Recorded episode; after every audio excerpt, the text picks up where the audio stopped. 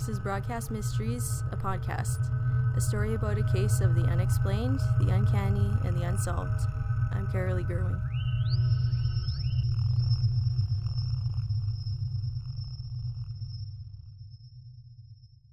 Cole Atkins disappeared on August 20th, 1997. August 20th, a Tuesday. I was about eight years old, living in the west end of Edmonton, most likely playing at a park or riding bikes or having a family day at the beach, which my family tended to do during those hot summer days in August when I was a child. But I don't really remember what I was doing, and neither do my parents. The best my mom could come up with was that a few days later we would probably be at my grandma's house celebrating what was her 71st birthday. I don't really remember that. I do remember celebrating my grandma's birthdays as a kid, but I don't remember that particular birthday. It really makes you wonder about memory and how reliable something like that is. This entire podcast is based around the memories of a few people about an event that happened nearly two decades ago. I read a theory about memory that I thought was particularly relevant to this podcast. The theory stated something like, and this is just my loose, probably misunderstood version of that theory, that we don't actually remember things, but rather we remember the last time we remembered that particular thing. So, over the course of time, our minds effortlessly bend and twist and change the things that we know as memories into something different.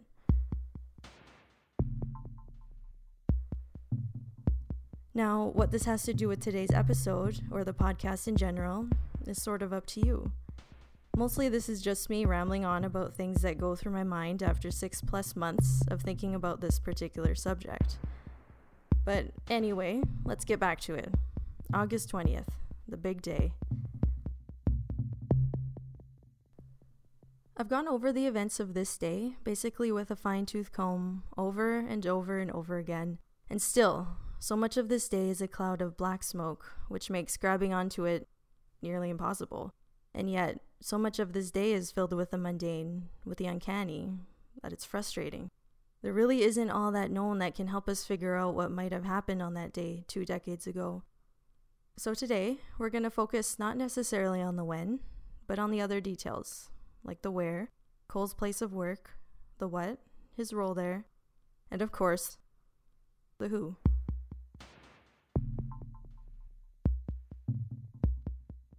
When it comes to Cole's work, I figured what better place to start than the person he laid next to every night that he worked at Revolver. I'm talking, of course, about Carrie Atkins, Cole's wife. And while we've stated in a previous episode that Cole kept his work life and his home life separate, there are aspects that he couldn't hide. Not from Carrie, at least. Here's what she had to say. So I'm just gonna ask, what do you know about Revolver? Like, what's their deal? How did Cole get started there? Well, Cole was recruited. Recruited? Really? Yep. Sometime in and around when he was finishing up his master's, I think. Robbie wasn't born yet, but if I remember correctly, I was pregnant at the time. I just found out, or found out not too long ago. I remember because when Cole landed the job, there was a huge weight lifted off both of our shoulders. It was April or May maybe June, sometime in there. Let's just call it sometime in the spring. sure. So he got the job sometime in the spring, and he was recruited because of a paper he had written that got published. Hold on, I think I have it here. She brought me the paper. It was published in Scientific Ideas Alberta, a magazine that ran for most of the 80s and 90s, only to fall in the early 2000s. The title of the article was Beam Me Up, or How to Abuse Quantum Entanglement in Relation to Einstein Podolsky Rosen Channels. A bit of a mouthful, huh? Here it is. You can have this one. Oh, are you sure? Oh, yeah. I've got a few more copies. Cole insisted we buy basically every one we saw. He was very proud that he got in. Was this his first time being published? Nope. It wasn't his last either. Why was he so proud then? Well, this was an idea that was a little out there. At least that's the polite way you might put it. But he was just shocked that a serious magazine would pick it up, is all. What was the article about? I'm not a 100% sure on this. Science was never really my forte, but when Cole explained it, it was that traveling between two spaces instantly, sort of like what they did in Star Trek. It was not just theoretically possible, but probable. I read the article when I got home, and it certainly is out there. Like Carrie, I'm not an expert in science, particularly theoretical physics, so a whole whack of it just went over my head. But it wasn't something, at least the core of the idea, which I did get, that you forget, at least not very easily. I briefly skimmed it when Carrie handed it to me, but at the time, I felt that there were more important things to discuss, so I redirected the conversation back to Revolver. Let's sort of go back. Can you tell me about Revolver? I know you said that Cole was very hush hush, right? He was, yeah.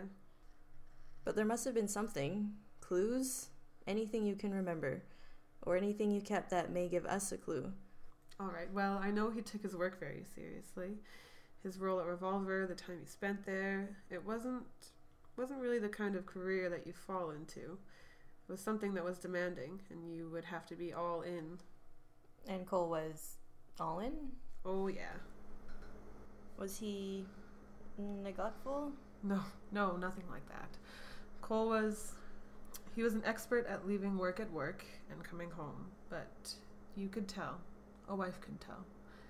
And it was on his face or in his words, like like he wasn't there not often, but enough that you noticed. Yeah. What about a guy named Sylvester Woods? Did he ever talk about him? Of course, yeah. Sil worked really closely with Cole, and he was kind of his partner. His partner? Well, maybe that's not the right word, but he worked with Cole, like, together. Cole thought he was quite smart, and he spoke very highly of him usually.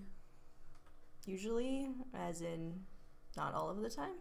Well, no one speaks about their coworkers in a positive way 100% of the time. I mean, you spend that much time with somebody, there's bound to be little things that bug you. Do you remember what bugged Cole? Sil was a little insecure. And he had these bold ideas, but if they were shot down or disproven, he didn't like that. And Cole could tell. Why do you ask about Sil? Well, at the time, the cops were um, very interested in him. They were? Yeah, from what I've gathered, he was basically the prime suspect. Do you think maybe they had reason to harm Cole? No. We had Sil over for dinner and by the house quite often. He was always friendly, and Cole was always happy to have him. I mean, he's a bit odd, which is probably why the police were so interested in him, but I knew Sil. I don't think he's capable. Not capable. I thought about those words the entire drive home and for a while after that. And for the first time, I found myself disagreeing with Carrie in a major way. Anyone, and I mean anyone, is capable of murder. You see it every day. That same reaction Carrie had about Sylvester Woods. It's the same type of thing you hear when people get asked about a killer. He seems so nice. Weird, but nice. He wouldn't hurt a fly. I thought about the case in a new way. For the first time since I started investigating the disappearance of Cole Atkins, I saw this as something simple. All the conspiracies and grand mysteries floated away, and for a moment, I saw this as something basic, and the words formed in my head like they were transmitted directly into my brain, like a giant, flashing billboard that I couldn't avoid. Cole Atkins was murdered.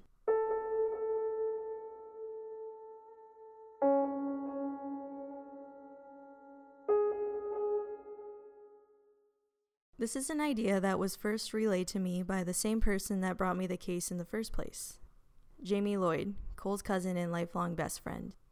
He has been adamant, convinced even, that Cole's disappearance was more nefarious, an act of evil, rather than some act of cowardice on Cole's part.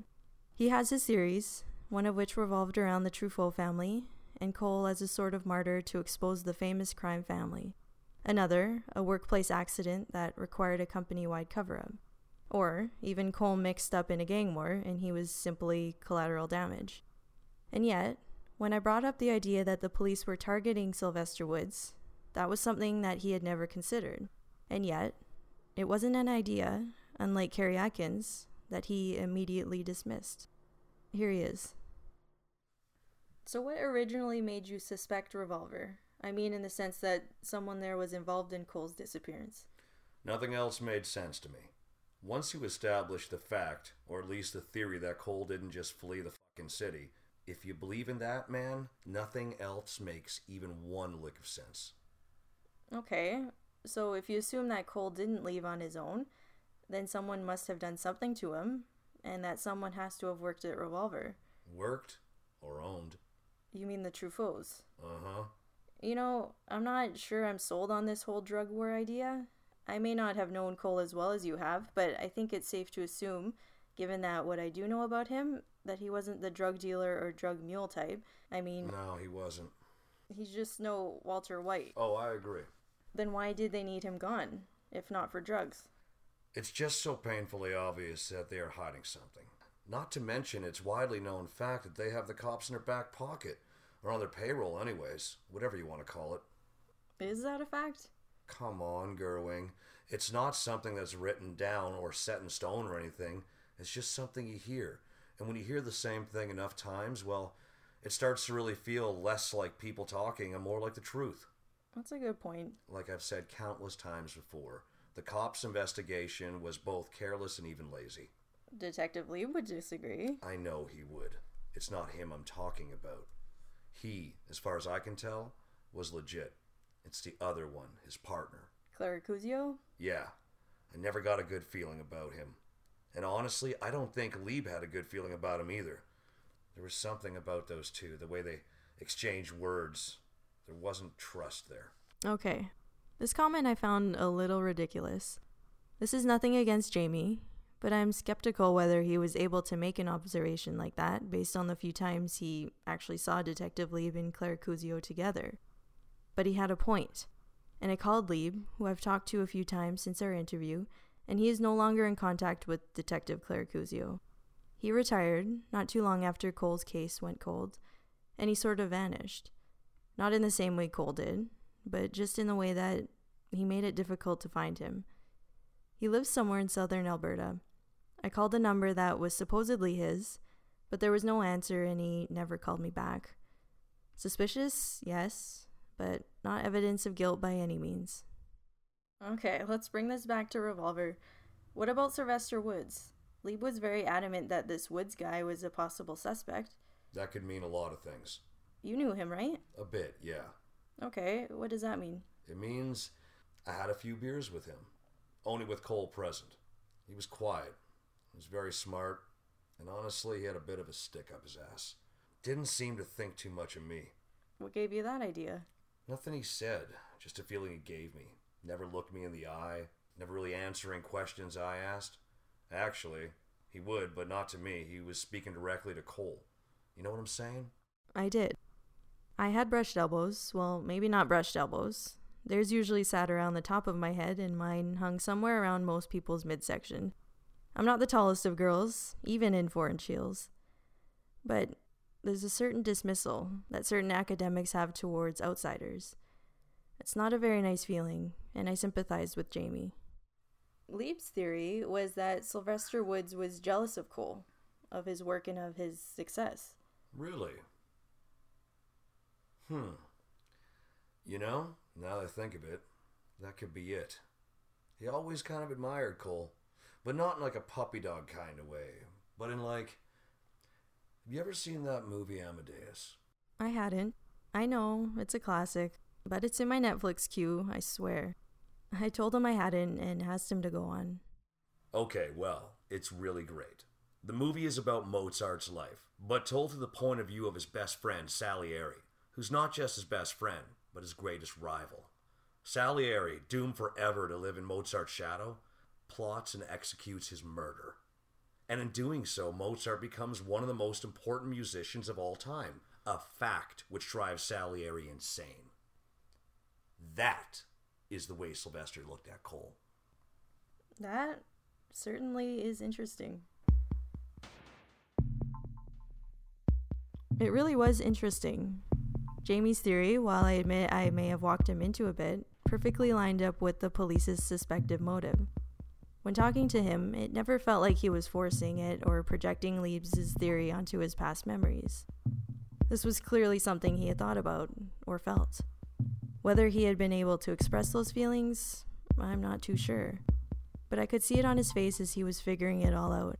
It was like watching someone finally get a joke after thinking about it for a minute or two. Only this wasn't a minute or two, it was nearly two decades, and the joke was the disappearance and possible death of his best friend. I watched Amadeus after our interview, and I couldn't help but see how this sort of thing could have happened. Here was a man who was brilliant and well respected in his field, working on something that could be world altering. A man with a beautiful wife and gorgeous little girl. There's a lot to envy there. Oh, and Jamie was right. It really was a good movie.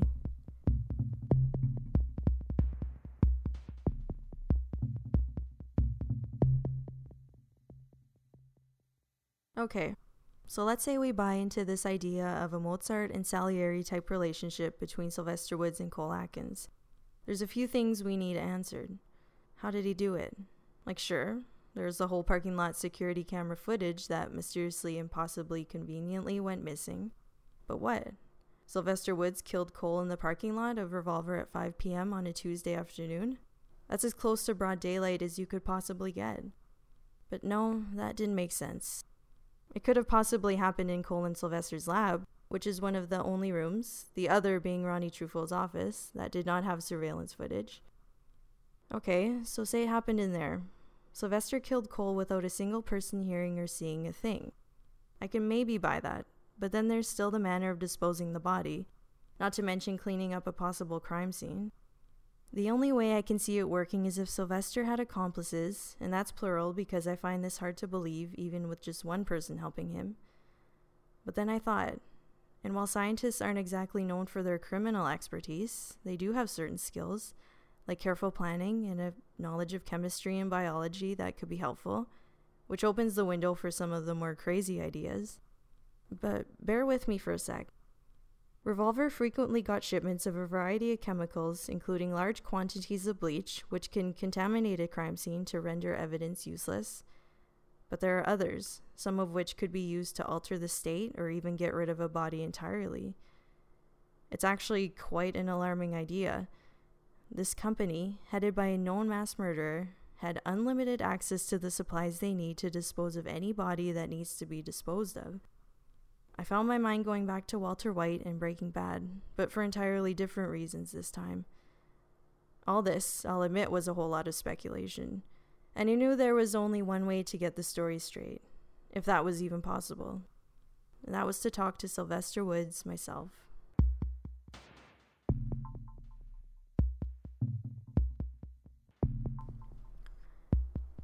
Finding Sylvester Woods wasn't easy, but when I did, he was actually pretty nice. He agreed to meet with me to discuss the case. I'll admit, I was a little apprehensive going to this guy's house. Despite my best attempts at giving this guy a fair shake, and despite being a logical, rational journalist that I know I am, I couldn't help but feel a little worried at the idea of meeting with someone who, no matter how far fetched, could be a possible murderer. I've separated this conversation into three parts, which you will hear in the next three episodes. Partly due to length, but mostly because I feel like there are three very distinct stories being told. Here's part one of our conversation.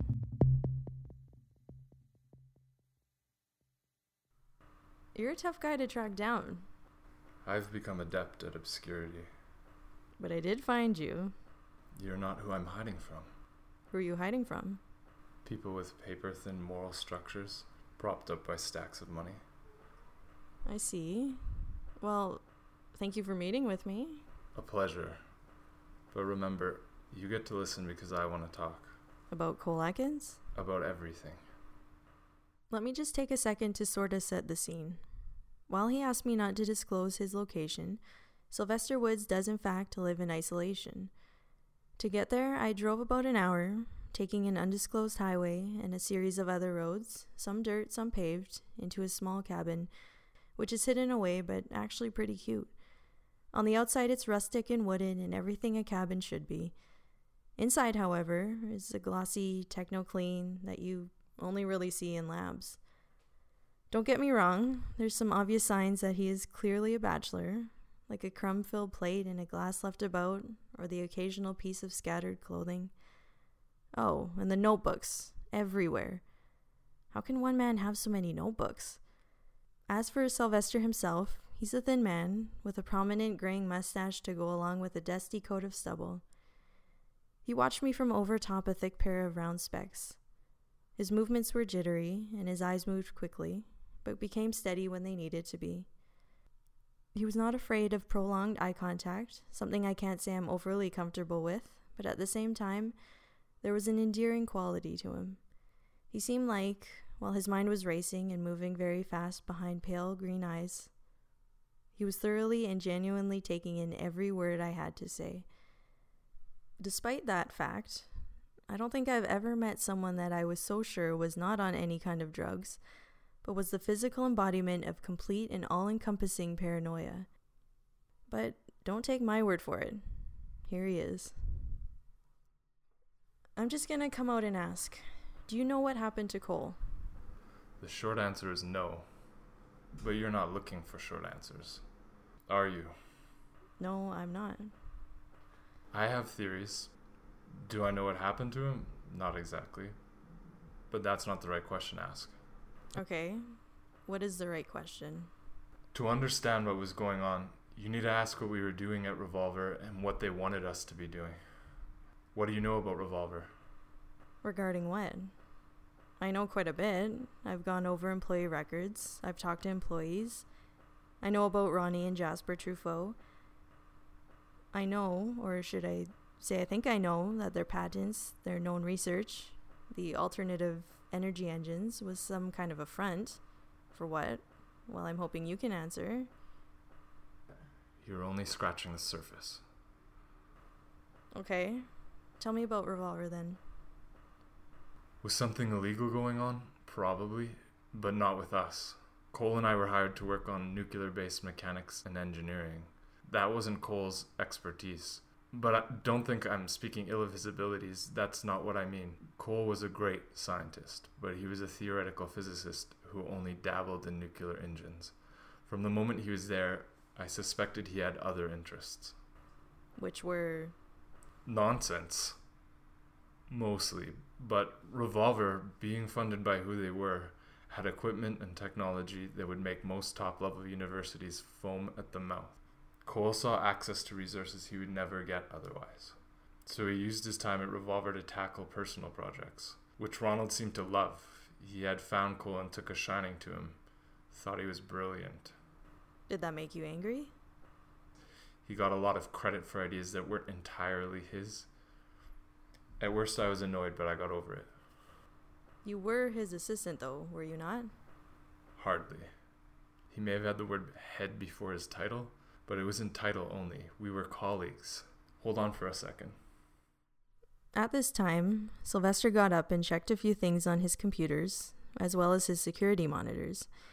He even checked, very discreetly, out of his front bay window. He came back shortly, flustered, and seemingly occupied.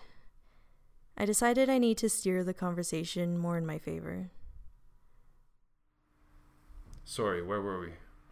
I want to talk about that day, the day he went missing, specifically the end of the day. You mean when he left? Yeah. How well versed were you with Revolver's security system during that time? I see what you're doing. What? What am I doing?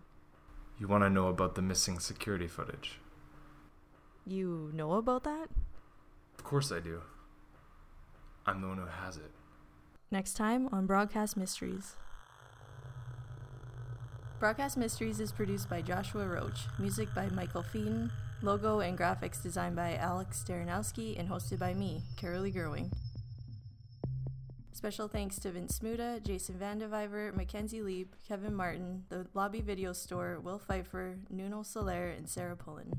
If you'd like to support us, follow us on Twitter at BC Mysteries, on Facebook and Instagram at Broadcast Mysteries, or you can email us at broadcastmysteries at gmail.com.